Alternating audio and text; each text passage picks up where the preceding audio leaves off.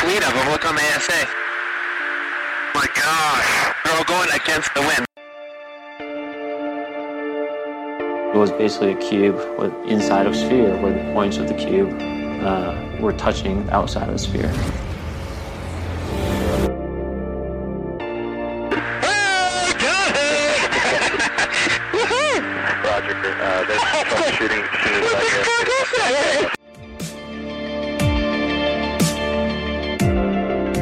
This isn't anything that just is limited to the United States. It's a worldwide phenomenon.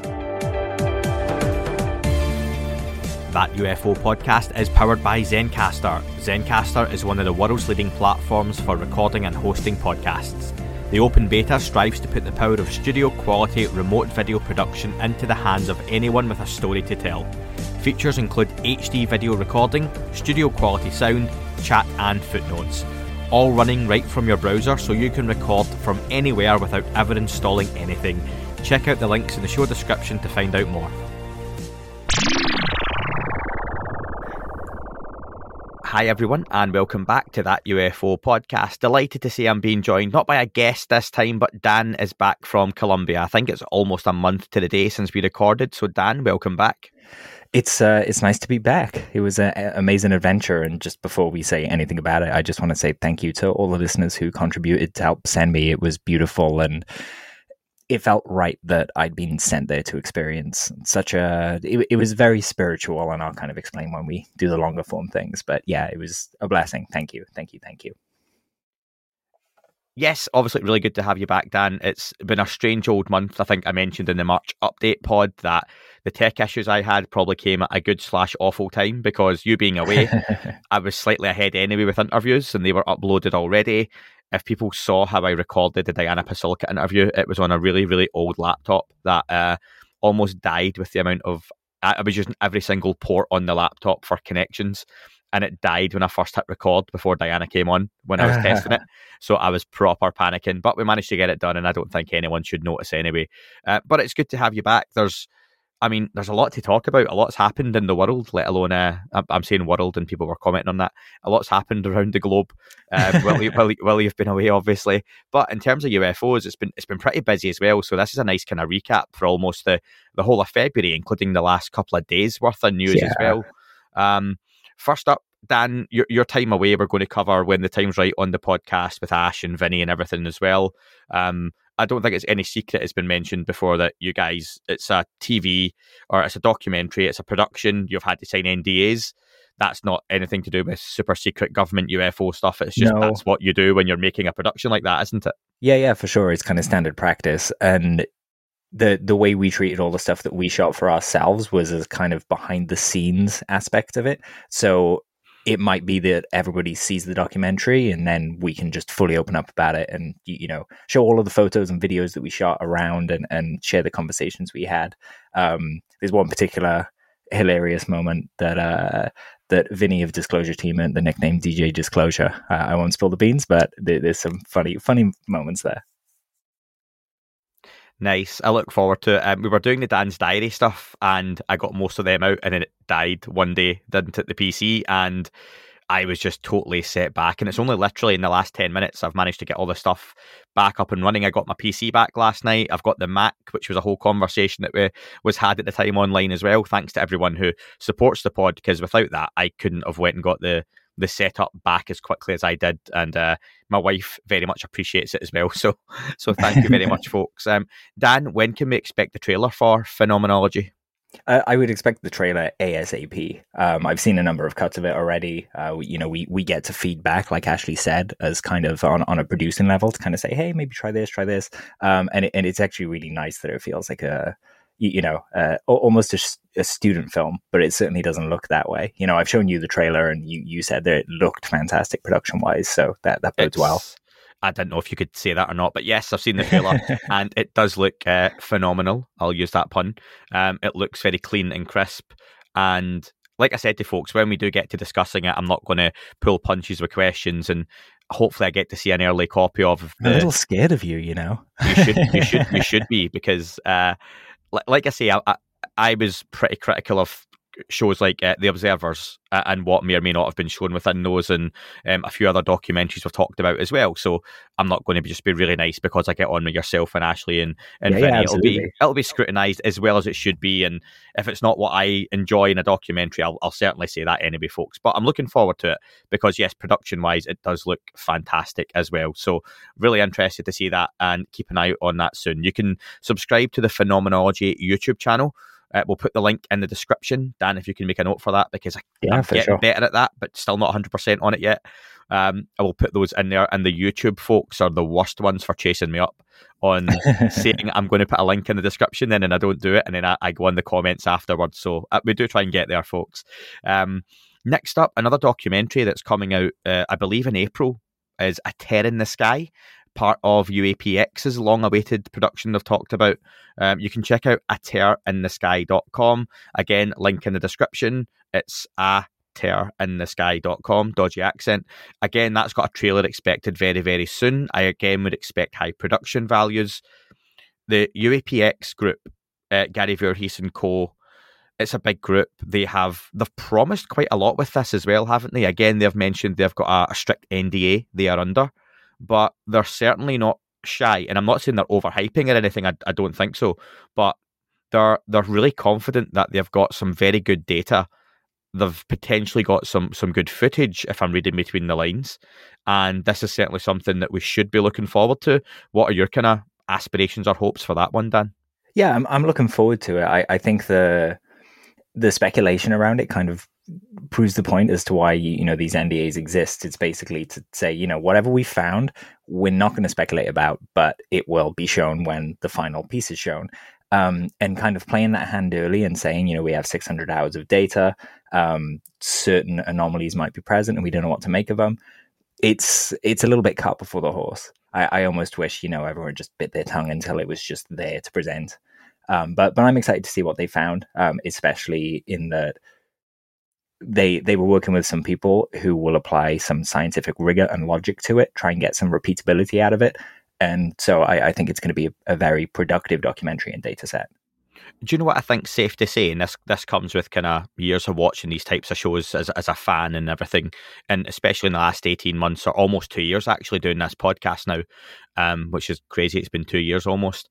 That you're not going to get you know disclosure or whatever that means to you in one of these documentaries. That includes you know Dan Dan and Ash's documentary Phenomenology, uh, the the phenomenon with James Fox. Oh, I, I don't know. We, we we met some beings in the mountain, and we we've had to ask how they'd like to be credited, and you know some of them mentioned Anjali. It got pretty awkward. I'm, I'm sure I'm kidding get for what it's I'm- worth. I'm sure that'll get cut out the final one. That'll be a bonus extra one for the beings that we met. But but that that's the thing though that Skinwalker Ranch. I'm, I'm I'm trying to name as many as I can here. Unidentified the series, for, uh, the phenomenon with James Fox, new one, the phenomenon two. None of these documentaries are going to contain. You know, here's disclosure. Here is concrete proof of that smoking gun footage. That's fully 100% confirmed by everyone in scientists and government because that sort of event would be breaking news tonight. It would be the, the NASA announcement, 10 p.m., you know, worldwide announcement. That's yeah, what yeah, you would absolutely. get. So any we it documentary, was it's going to be it's going to be informative. Sorry, I was going to say Yeah. that that's it, and it's going to be what you want to take from it as well. So I think Yeah, with yeah, any of these things, people just have to temper their expectation. Don't go into it hoping for it's going to show me definitive proof that UFOs exist. We know they exist, but you know what I mean, folks. Yeah, yeah, exactly. We're we're kind of at a point where these documentaries can provide like confirmation or backup for that confirmation. Lou was speaking about that the other day.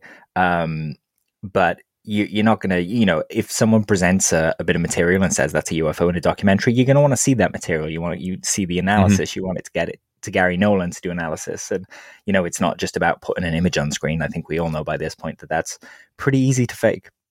Yeah, and for years, we- uh, and to make a point, thinking of everything I've just named there is in the last four years or less, maybe even three years, with the phenomenon unidentified. Uh, obviously, a tear in the sky is coming out. The pheno- the phenomenology is coming out. Before that, it was always a handful of documentaries that you would point to for for UFO documentaries. But now we've got more and more coming out. But what we've also got is the the science being involved with them as well. Like you say, it's no longer that found footage or here's some clips of UFOs. What we've got is, is scientists and data being presented to people as well, because I think the demands of what people want from these types of of features has increased so much, and the bar with like the the phenomenon with James Fox was set so high that there's not much point in making anything else that's that's not going to try and at least adhere to that sort of standard. Safe to say, the uh, phenomenology set out in Colombia is quite a a focus on a specific phenomenon in a specific area. So you don't expect that huge, huge, huge budget that maybe other documentaries may have or have had in traveling around the world. But like James Fox with the Virginia case, you're going to get a great look at one particular area, the people involved, the human side of it, but also now the science involved in it as well. And like you say, the production values are at least a minimum you would expect now going forward. Yeah, definitely. I mean, you, you, know, it's no secret that an iPhone can shoot 4K video now in, you, you know, ProRes video. That's about as professional as you can get. Um, you, you, know, those those codecs are used on film sets, actual film sets and TV shows now. You know, the way that they used to use GoPros, the phone is just versatile. It's light, it's cheap. But, you know, you can just so the like you said, the the bar for great production is a lot more accessible or a lot more a lot easier to jump over these days um, yeah. Let me ask Dan, but with those uh, high res phones that we have now, why have we still not got a decent picture of a UFO? I'm joking. I'm joking. Just, I mean, I was going to answer you. I, will give you an answer.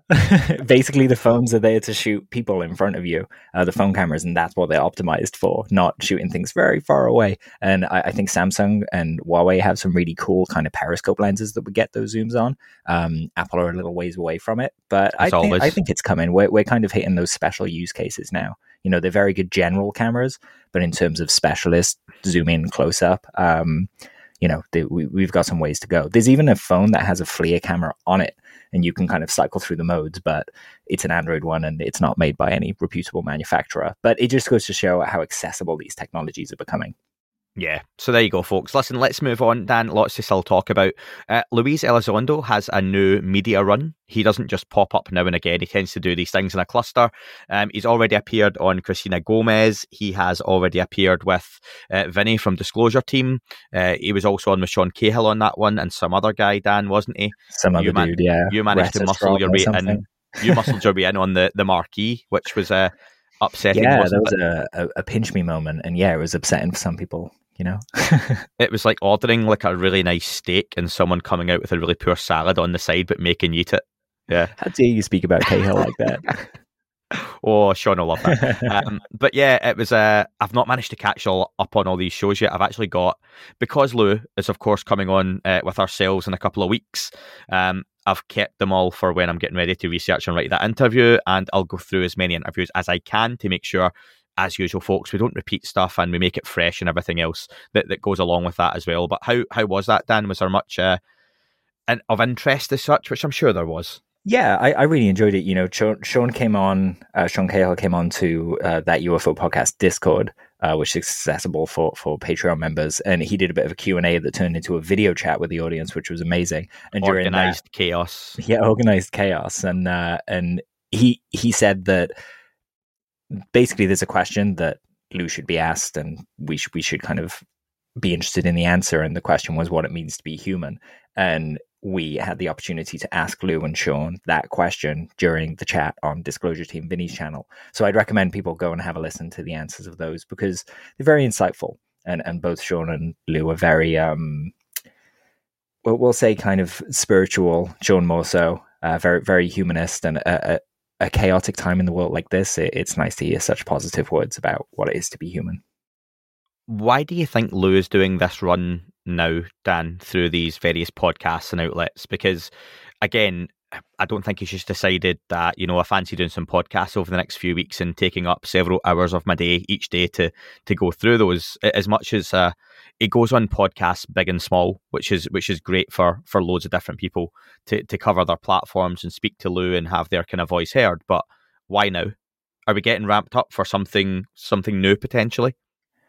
Possibly. I, I think there's also an aspect of since the last time Lou did a round of interviews, there's been a lot more interest in the subject, and there's going to be people kind of coming in and catching up, and it gives those people an opportunity to ask some questions um, and get some new information because new people means new angles, means new questions, and and some of them pick up on things that we we haven't, you know, us that are in it every day, simply neglected to ask almost.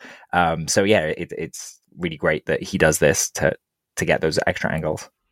I've had some great listener questions sent over already for Lou. Um, but like I say, I, I, would rather hold off. Lou was very kind to say that the interview was meant to be last week, but he offered that if I waited a few weeks, he could give me more time, which I'm always happy to. I'll wait a couple of weeks for an extra 10 minutes, let alone an extra half yeah, hour. For so, sure. Um, yeah, keep the questions coming in, folks, as much as I can. I'll build them into the body of the interview and ask what I can. But as always, time is limited. So, so thanks very much for for sending those over. But I look forward to speaking to Lou in a couple of weeks' time.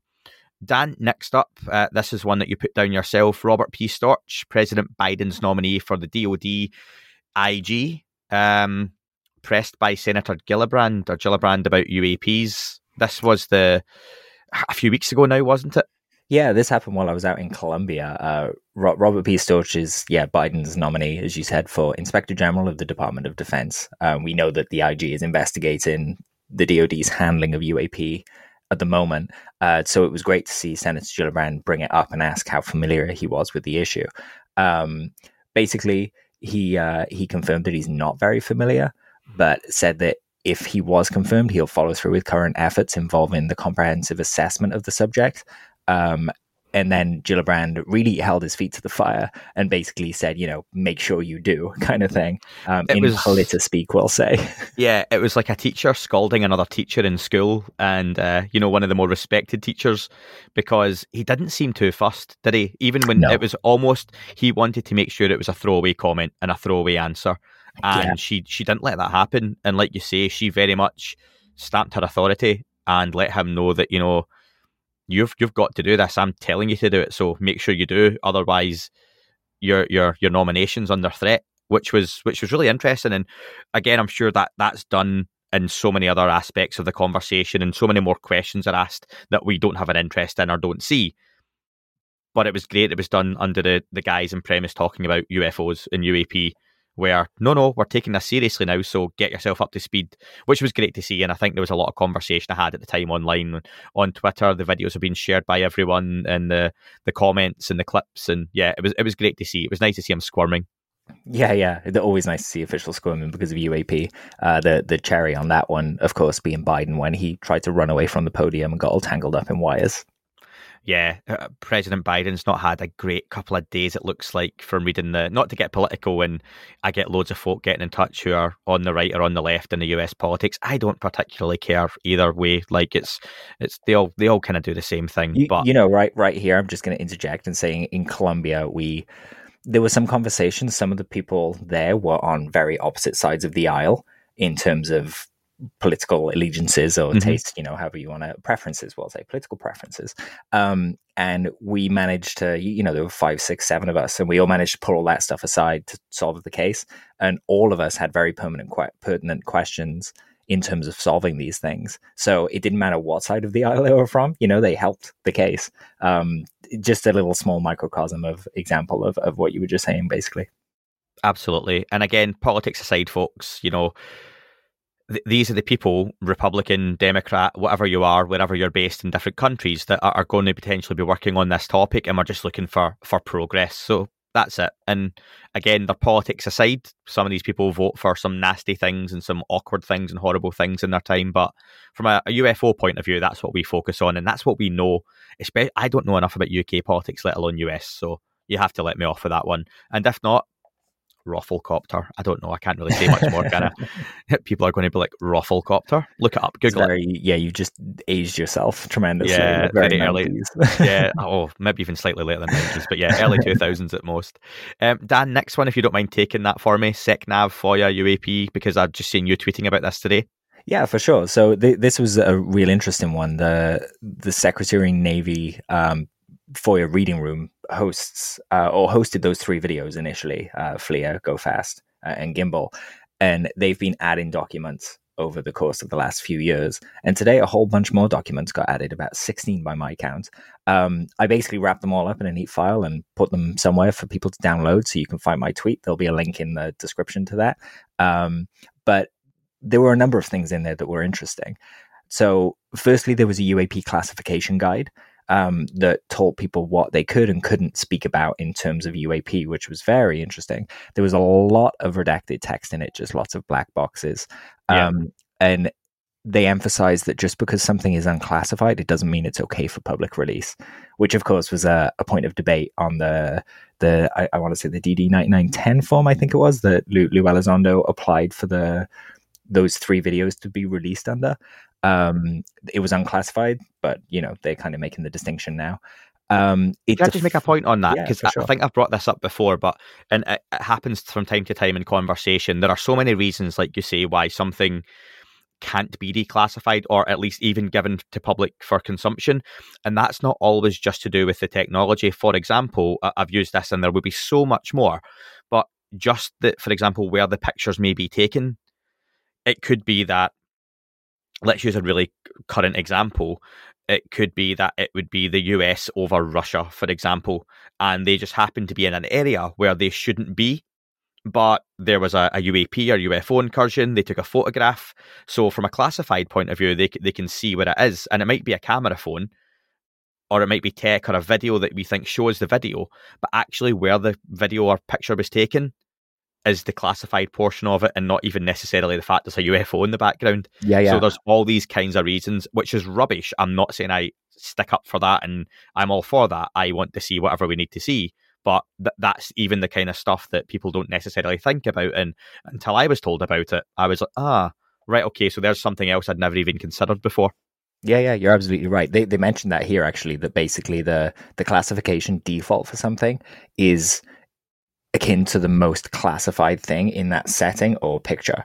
So like you say if they were in a location that they weren't meant to be, everything would be classified because of that location. Even if you took a picture on your camera phone of a black square, you just wouldn't be allowed to share it because of the location. Um, so yeah, they they certainly tend to overclassify things um, by default and then work backwards from there, which I, I think has come up as an issue for a lot of politicians in America. Mm. That the DoD are kind of overextending that that those classifications. Um, they define uh, an identified aerial phenomena as basically any aerial phenomena that can't be immediately identified, uh, which is like a nice broad swath of, of things. Um, and there's a, a really interesting table in the document that labels what's classified, what's unclassified with regard to UAP. In terms of unclassified, there were five, five or six things specified. So they're allowed to talk about the terms and what it means. They're allowed to talk about the witnesses and the systems uh, picking up UAP, but they're not allowed to specify the time and place.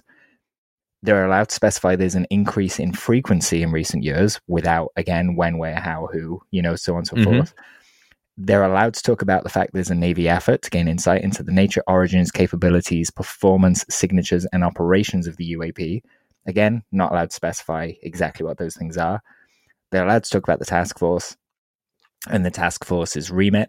Um, and then just below that, in the table, there's a whole section labeled intelligence collection, exploitation, analysis, and products. And obviously, that's going to be the interesting stuff. And it's all classified, I'm afraid. Yep. Uh, but, I- but I thought it was interesting that it says that they're not allowed to talk about the where when. And we have gotten some of the where when. You know, through even even in this these file releases, there are some deck logs that specify the where and when of these incursions. Um, so I wonder if something shifted since this document was created that enables them to to talk a bit more about that. I think we'll put the links again for that in the description, folks, because Dan, you've put it all in kind of one handy place as well, haven't you? But as you say, we're, you're still going through those, and it's that fresh. I've not even had the chance to look at those yet. Um, something Yeah, that was a little you. bit hot, hot off the press, and, and a same sort of topic, where John Greenwald has just mentioned that there were some uh, declassified uh, briefings released. Yeah, this, this was in the same pile. Was it the same pile? yeah, I wasn't. I wasn't too sure. I saw it You're was all I think. This was the next thing I- on my list now. right okay yeah so it was um i saw the kind of tweets coming in as i was i was doing some stuff and work and everything else and it seems to show if i'm right without doing 100% of the digging yet or even asking you this is how off the cuff this is folks i'm putting dan on the spot they seem to have released one of the snoopy team's actual photographs from one of the drone incursions over the was it the omaha or the russell Yeah, you mean like the the three three dots essentially on a portrait photographic image. Um, that's a FLIR image, I think it is, but it just shows essentially three things in the air. You you can't really get any details. there but there's another picture of an actual drone like Uh, a, a full-on quadcopter type drone. Oh, sure, yeah, yeah, yeah. Yeah, and I take it that's a legit picture and not just one that's been used for for demo purposes on there. Well, the trouble is that a lot of the captions are, are blanked out, so you can't see where they're attributed to. And We're go- we're going to use some behind the scenes magic here, Dan. I'm going to pause and then we're going to come back and know the Sure. answer as to what it was. yeah, right, yeah, yeah. Let's right back, it. folks. Doodle-doo. I am delighted to welcome a new sponsor to the podcast, VinoVest. As you all know, I've got a young family and I'm always looking at ways I can save and invest for the future. Fine wine has long been a cornerstone of wealth generation and preservation. The problem? Historically, it's been reserved for the ultra wealthy. VinoVest is changing that. VinoVest is a platform allowing investors to own 100% of their portfolio and easily buy, sell, or drink from their collection of fine wines. After missing out on all those next big things to invest in, I'm always looking for what is the next big player in the industry. I was amazed at how easy it was to get started in diversifying your investment portfolio. Wine has one third the volatility of the stock market and has outperformed the global equities market over the past 30 years with 10.6% annualized returns, proving that the returns can be as robust as your favourite red. VinoVest makes it easy to acquire new investments, equipped with a team of world class sommeliers who evaluate wine and determine which ones will gain value over time. You own the wines in your portfolio outright. You can buy, sell, and even drink them whenever you want. Enjoy historical returns, direct ownership of world class wines, portfolio diversity, and robust recession resistance. Go to zen.ai forward slash that UFO pod zero. That's the number zero. The link is also in the description to receive two months of fee free investing. That's two months of fee free investing. It's time to start investing with VinoVest today. We're back, folks, and Dan and I have spent several minutes now looking at the the tweets. Like I say, they came out about an hour ago on the timeline, so we were still we're about about to record basically when we looked. I'm not much further forward than on what John's presenting exactly because at a glance it looks like well here's the events that we initially thought were potentially UAPs, but on the same slide there's an unclassified picture of what is like a quadcopter drone. So is Yeah. John getting at that? Well, that's what the event was because that's the way it comes across. For But sure. I The- don't think that's necessarily the case, is it? the the context is important. I think in in that tweet the jumper out, we've got the the DD one nine ten form. That's the one that Lou. I got that wrong a second ago. I said nine nine ten, but one nine ten. Uh, that's the one that Lou submitted and Mhm. specified UAS basically on on to to get those out on the form. Um, then you've got another separate email, and then you've got another separate thing again that is from the release today that is from a briefing that was being put together. If you read those run of emails, they're talking about draft briefings, and that image pops up, um, or that slide pops up as part of that conversation. Mhm. We can see the contents on the briefing, the October 23rd briefing. That's the only thing that's not redacted in there. And I guess this slide. Um, and the contents have background, they have task force partnership, potential threat, fleet and aircrew perceptions, data examples, foreign interactions, and addressing the problem. I imagine that this is probably a slide from data examples it's just an example of data being collected. Here's here's what it could incursion. be. Yeah, Yeah, here's what it could be because we have seen one of these potentially in the past, but I've seen people already in the comments saying that that type of drone that's pictured, uh, they've got it themselves and it can't fly that far out. And I think what we're also missing and we're not going to have is all that extra data as well, isn't it? That Yeah, And- exactly. You're you're going to be able to, you know, people getting those briefings will probably be- be asking, you know, were there other data to corroborate this kind of stuff? And the ones that we can take a picture of and see that it's a quadcopter, they're not anomalous. But I've said this before, you know, it's going to be in the same data pile because it all falls outside the remit of the current technical capability that we have.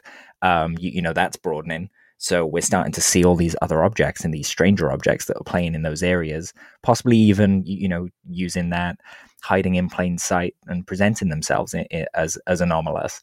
Uh, but like I said before, again, that doesn't work unless there's something actually anomalous to be confused with. Sure. And again, that's not to say, folks, that some of these or many of these incidents aren't some form of drone.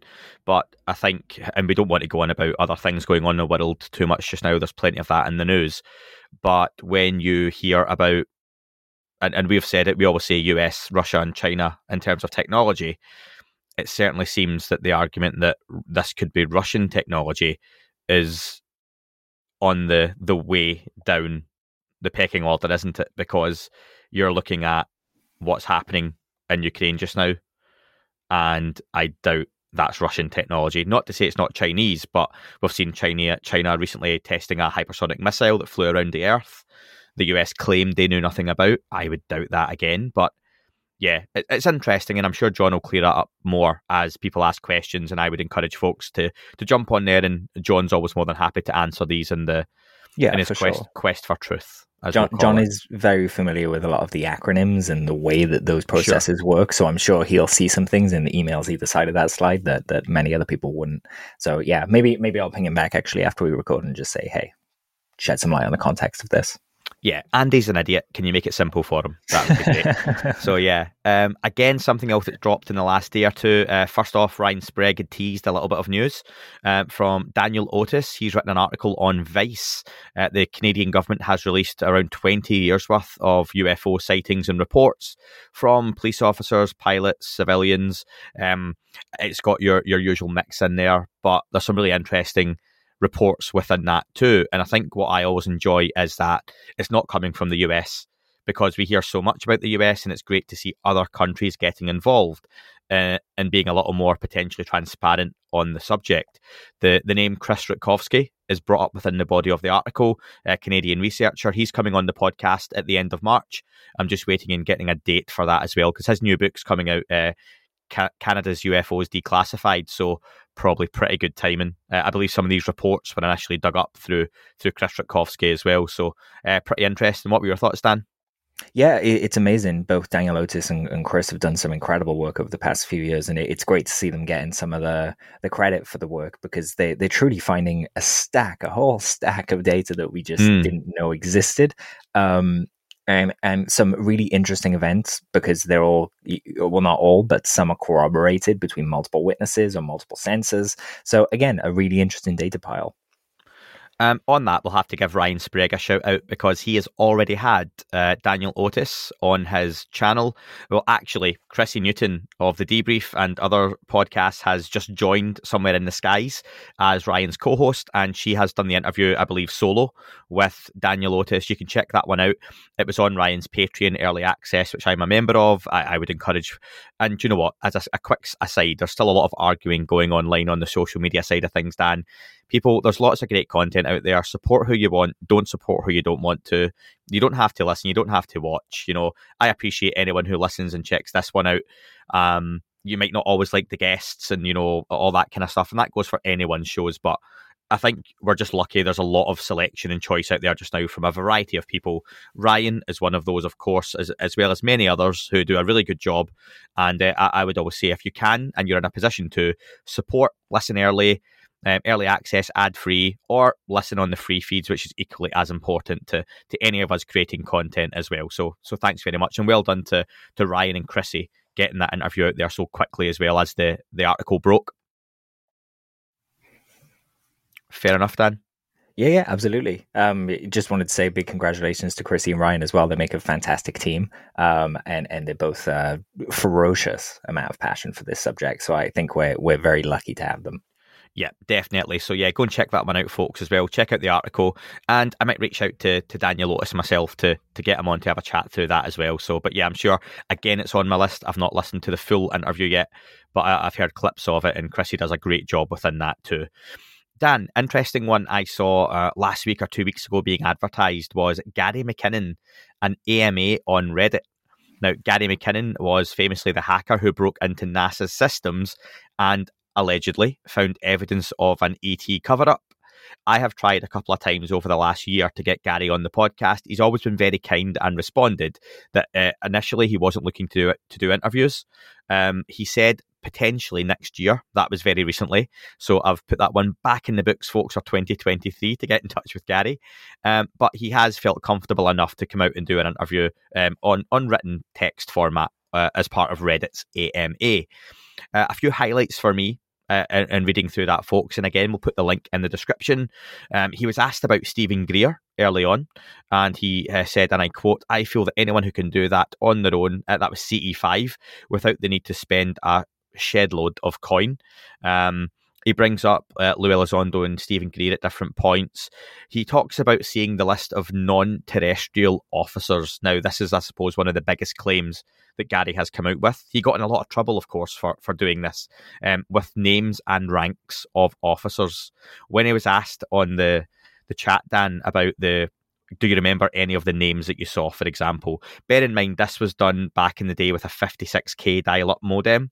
Yeah, Um, very so- slow. Yeah, the picture he saw and the, the information he was getting was like taking a long time to download. It was, if you remember the old days, folks, if you're listening to this and you're you're younger than 30, you might not even know this, but there was a time when you downloaded a picture and it came on the, the screen line by line, almost like it was being printed off on your screen for you. So um, Gary was accessing the information that way uh, via illegal methods, we have to say, hacking into Well, NASA I- systems. I mean, we, we say hacking. I'm just going to clear this up because I know there's going to be some computer people out there going, it's not hacking. It really wasn't hacking. Uh, it, it was basically doing screen sharing. Um, and Gary Gary just used uh, a screen sharing app to see the screen. He, he saw a bunch of files and was presented with a choice of whether to download them or to open it right there and then and see if he could grab a screenshot or something.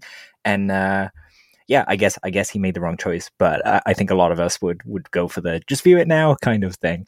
yeah, Uh, but it, it meant that the image came up on screen. Someone saw that he was accessing it and just, you know, disconnected very quickly.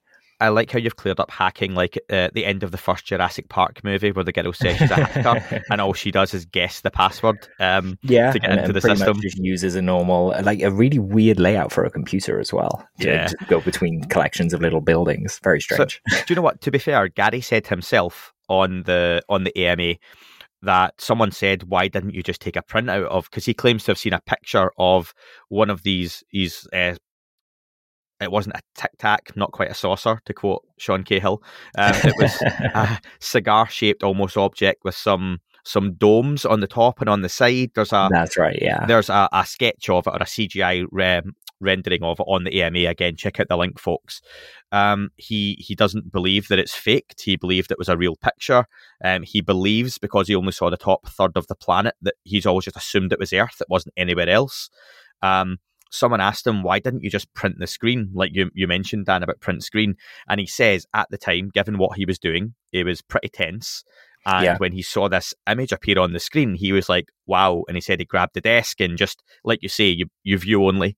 He was taking it in and didn't think to hit print screen. Frustrating, the, but the same reason I think a lot of people, you, you know, why why didn't you take a camera out and record? I don't know. I was in awe at seeing something that I thought was from another planet, maybe, and it just took me a second to gather my wits. And by the time that happened, it was gone. You know, Hundred percent, and he also got asked about the the lists of names. Does he remember any? He said some of them seemed a little bit Polish, potentially. If that gives you an indication of, of maybe some of the, the names of these non terrestrial officers, which is basically Jimmy hinting Church at. on the list, right?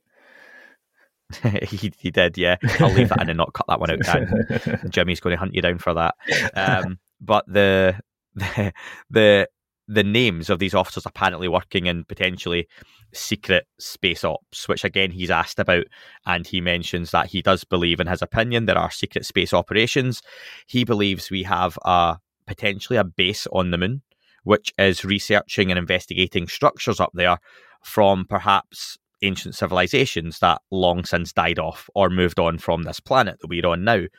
Pretty interesting opinion. Um, but I, I think Yeah, I have to is. stress he's not, he never admitted uncovering evidence of that. That's just his opinion based on. Yeah, on that's things he's be kinda read and looked at over the years. areas. Yeah, Um, Dan, you just shared a channel, didn't you, on um, ancient civilizations? A really good discussion. that's Again, right. it's on that list I've got to work through. Um, can you put a note to put the link in the description for that, please? Yeah, for sure. Uh, we did tweet about it last night, but again, not everyone's on social media, so it's uh, and I appreciate that, and I think we're doing better at getting and getting the messages out there to everyone, uh, not just those that are on Twitter and such as well. Yeah, for sure. So, so that that video is basically about looking at potential past alien civilizations on this planet, and by alien just mean different to us, um, and how that would show up in the fossil record. It was very interesting, and, and basically the the learn from it is the right kind of natural disaster would leave no trace of uh, of an advanced civilization in the fossil record at all. Uh, they would be reduced to, to dust and liquid. Yeah, basically. So all, all of the speculation about the past of Earth, um, it's we we can only get to a certain point with actual evidence, and after that, there's a lot of conjecture. Or it could be buried under miles of ice somewhere as well. Potentially. Yeah, I hope not. You know, no, um, and a, a, couple a couple of other things I thought were pretty interesting on there. Um, again, he shares his opinion on the current open position that the government seems to be portraying in terms of the discussions we're getting with senators getting involved, as we've talked about, and the the UAP office. And he says he believes it's the start of the false alien, uh, false flag alien invasion psyop which again is a pretty out there opinion. It's one we've discussed, not one myself or yourself share. But I know there are people listening to this just now who who will see that as, as an option, and who knows. But uh, again, interesting take from Gary. And another one, he was asked about the NASA administrator, Bill Nelson, and his openness to discuss the subject, and we found it quite encouraging. We've discussed that, Dan, haven't we? But he said, We don't know about their intentions, ET. So if I was in charge, I would hide it from the public until I knew a lot more. Many of us can easily accept the possibility of alien lives. Many others are actually horrified by the possibility. It really bends their worldview. So yeah, um, some interesting opinions on there, folks. I'm not going to lie. There's a lot on there that Gary has answered, basically saying, "I don't know, I never saw," uh, and it's you can get through it pretty quick. To be honest, it's a really interesting read. Um, you might not learn too much new, but I think it's interesting having someone like Gary have that conversation again to a newer, more up to date audience, especially as something that Reddit grows and grows and grows with yeah. younger generations on there as well. Yeah, yeah, absolutely. Same, same as I guess we were saying earlier about Lou's, you know, new media kind of tour. That it's good to bring new people this information because not everyone knows everything. That's right. But Dan and I will still be poring over this interview with Lou with a fine tooth comb to make sure it's as good as it can be, as we normally do. Um, and last up, folks, we've got a James Webb Telescope update. It's been a month. A lot has happened in that month, yeah. I'm sure, with the telescope. Dan, where are we at? So basically, the, the telescope is at the Lagrange point L2. Uh, that's where it's going to be orbiting for, for the foreseeable future. Um, that's one million miles away. Um, nice, and conveniently, just just for repeating that number. Um, you can actually go on the NASA website and track it. As it, again, that's going to be in the link. We'll, we'll put the tracker link there. At the moment, it's aligning all of its mirrors basically, so it can see and it can focus. There, there was an image released not too long ago of I think there was about 16 stars. And 18, first, I believe. 18? 18. So at first glance, I, I thought they were all different stars, but upon doing some reading, we, we kind of found out that actually the mirrors were all looking at one star and taking their own images of it, and they're going to use that star to align all of the focus. Um, it it seems a lot more involved than just kind of you know an autofocus on your SLR camera or phone or something like that. Um, so yeah, very I, I very seen at the time. Stuff quite a lot of the comments on that the official James Webb Twitter was that it looked like a waste of money because look at that bloody image. But like you say, there was a reason for that, and I think I talked about that on one of the pods not long ago as well. That it's calibrating, and it's uh, like you say, it's not a quick calibration. It takes time. These objects, you know, these these mirrors are aligning themselves way way out in, as you say, a million miles away in space, and it is literally uh, is it millimeters or even less than that? They probably, probably move by less. You know, a lot less than that because we're you know we're looking at distant points of light as opposed to just the area in front of us. Um, so yeah, there, there's a lot of work that goes into this. And when are we going to get a fully functional James Webb Telescope, Dan? By at this point? Well, they, this process takes a few months. Um, probably we're looking at another like six weeks of you know just doing the alignments and the correction and stuff and then we'll be working as one mirror instead of lots of different segments. Um, and then we should start getting our first uh, first images from it awesome. Look forward to that. Uh, Dan, that's pretty much us caught up for the month of February. Um, there was a lot to go through, so uh, that was great. I did mention on the preview pod, folks, coming up, the listener call in dates will be announced. I'll get those sorted hopefully by the weekend for, for dates next week. If you want to call in for the listener call in, it'll be myself and potentially Dan on as well. Um, email UFO UAPAM at gmail.com and let me know you want a listener call in slot, and I'll get those up soon. Uh, if you're looking to check out the new interview with Diana Pasulka, it's getting lots of really great feedback. She was brilliant to speak to.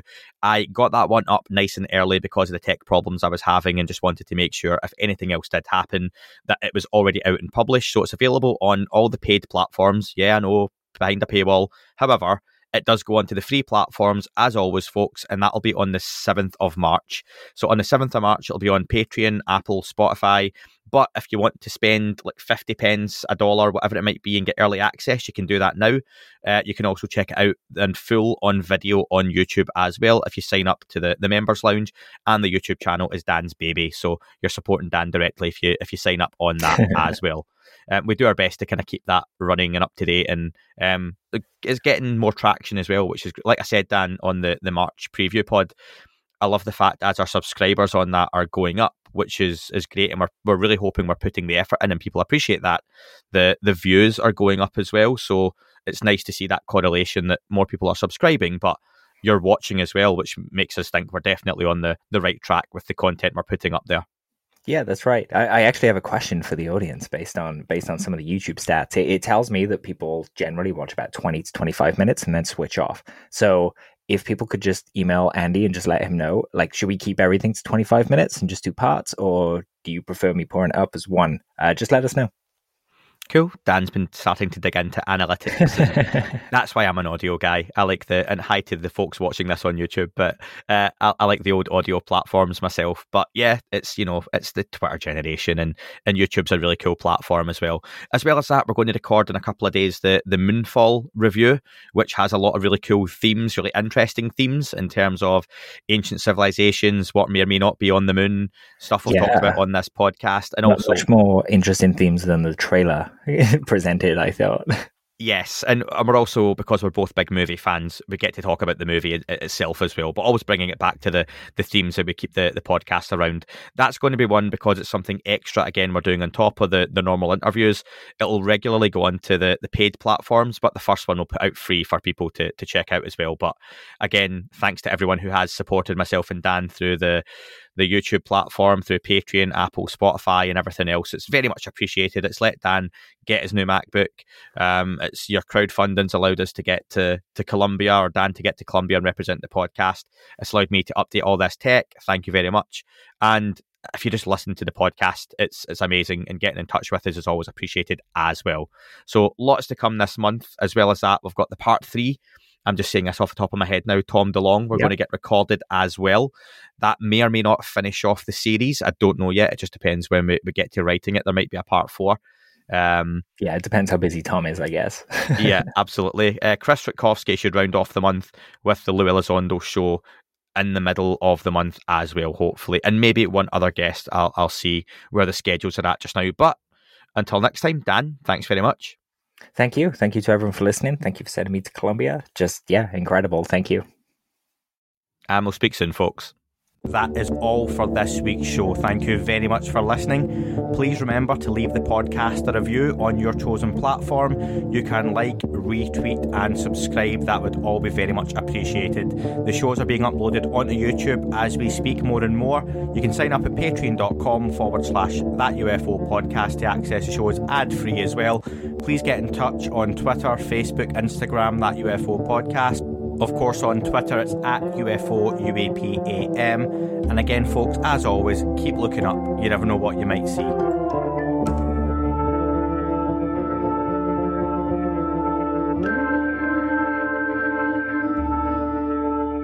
wasn't a tic tac and not quite a saucer, more like a hubcap designed by Chaucer, a little baroque and quite steampunk, like Alice was playing bass for the Parliament of Folk. The little fucker hovered right outside of I shoved out the screen, he made it an issue. I don't think he expected me to see his ass, but I'd had some champagne and smoked a little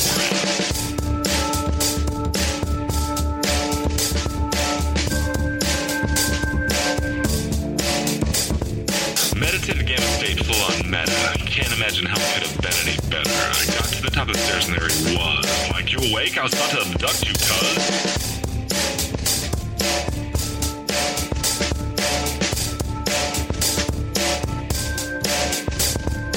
Jumped back and nearly kissed myself, and I climbed out the window after the elf, and I woke up in my bed and there was something on my head, and everything was weird, and everything was red, and I coughed out my boys. They thought this was noise. They thought it was a dream. They thought it was my toys. They thought it was my problems, and they think I should seek therapy. And I don't know what to do because it doesn't really scare me.